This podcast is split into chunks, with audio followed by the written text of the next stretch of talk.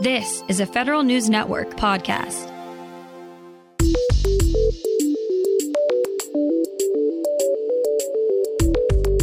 Coming up on today's Federal Newscast, the Senate confirms Kurt Campbell as the next Deputy Secretary of State.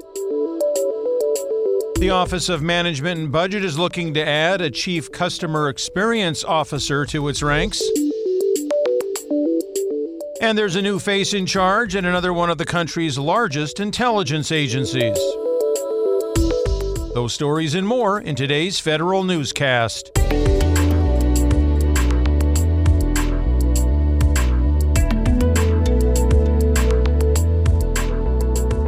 It's Thursday, February 7th, 2024.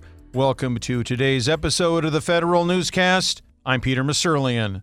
There's a new face in charge and another one of the largest U.S. intelligence agencies.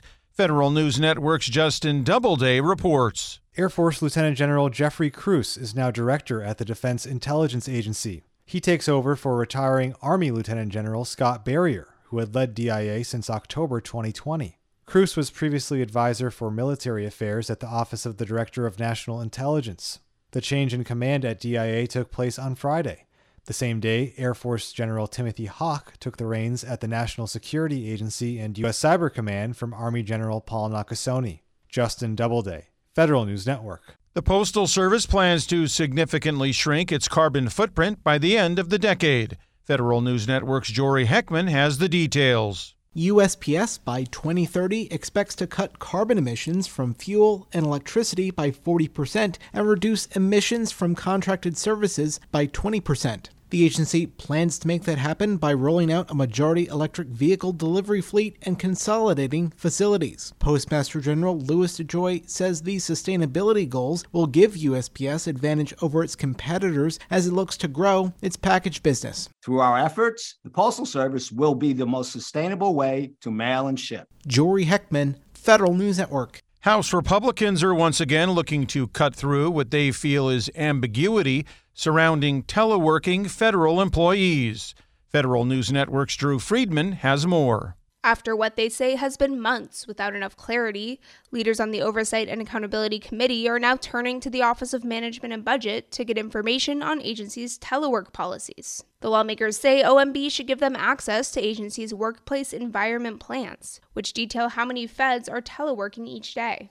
They also want to know if there's been any resistance from employees when told to return to the office. The lawmakers say getting more data on telework is ultimately a question of agency performance. They gave OMB until February 14th to respond. Drew Friedman, Federal News Network. The Defense Department is laying the groundwork for building a workplace culture accepting of telework and remote work. DoD has a new telework policy, and the biggest change is that it now addresses remote work. The document, updated for the first time since 2012, says DoD wants the military to, quote, actively promote remote work and telework. It also encourages the component heads to eliminate barriers to telework program execution through education and training. The policy says remote work and telework can be used to recruit employees with specialized skills, retain valuable employees, and increase work life balance. The State Department is getting a new second in command. The Senate voted to confirm Kurt Campbell as the next Deputy Secretary of State. Campbell is currently serving as the Deputy Assistant to the President and Coordinator for Indo Pacific Affairs on the National Security Council.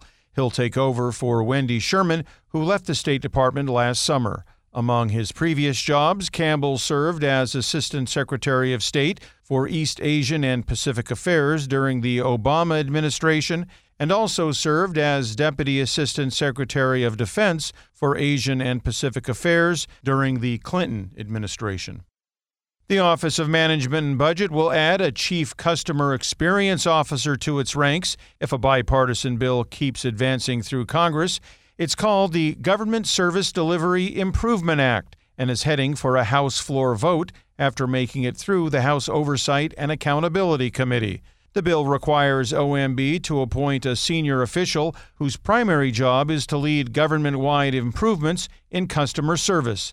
The bill also makes it clear that agency heads are responsible for how well they deliver services to the public.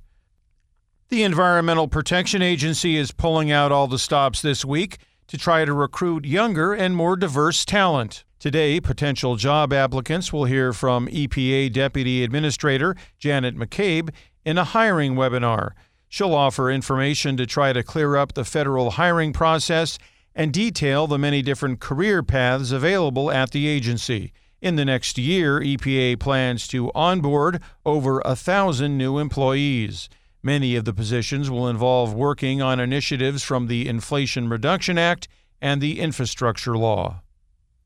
The Federal Emergency Management Agency plans to modernize one of its most widely used forms. FEMA is seeking public comment on its plans to standardize the homeowner flood form. The agency says the new form will provide homeowners with a more personalized, customizable product, along with using simplified language in a more user friendly format. The form is part of the National Flood Insurance Program. FEMA is seeking comments through April 8th. The Army is selecting brigades to experiment with electromagnetic warfare, networks, cyber, small drones, and robotics while overseas. Chief of Staff of the Army, General Randy George, calls it, quote, transforming in contact, end quote.